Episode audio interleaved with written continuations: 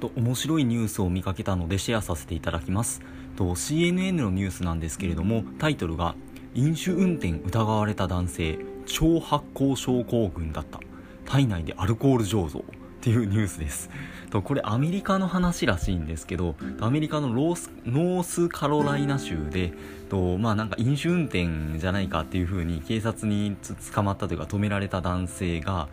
実は、まあ、それでそのアルコール検査でアルコールが検出されたんですけど実はアルコールを飲んでなかったっていう話なんですね。でではなんでアルコールが検出されたかっていうとこの人がビール自動醸造症候群という、まあ、超発酵症候群っていうふうに別名呼ばれてるらしいんですけど、まあ、この腸の中でアルコールが自動自動的に、あの生成されてしまう病気らしいんですね。まあ、消化器官の中に酵母が存在していてその作用で食品の糖分からアルコールが腸の中で作られてしまうっていう病気らしいんですよ。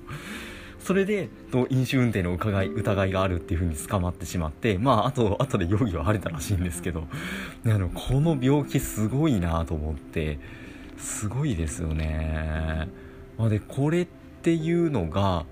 と、まあ、このでその後その研究このまあなんか研究されたそうなんですけどもこの男性が数年前に服用していた抗生剤が原因で腸内細菌に変化が起こって腸化管の中のイースト菌が生成されるようになったのではないかっていうふうな推測らしいですね。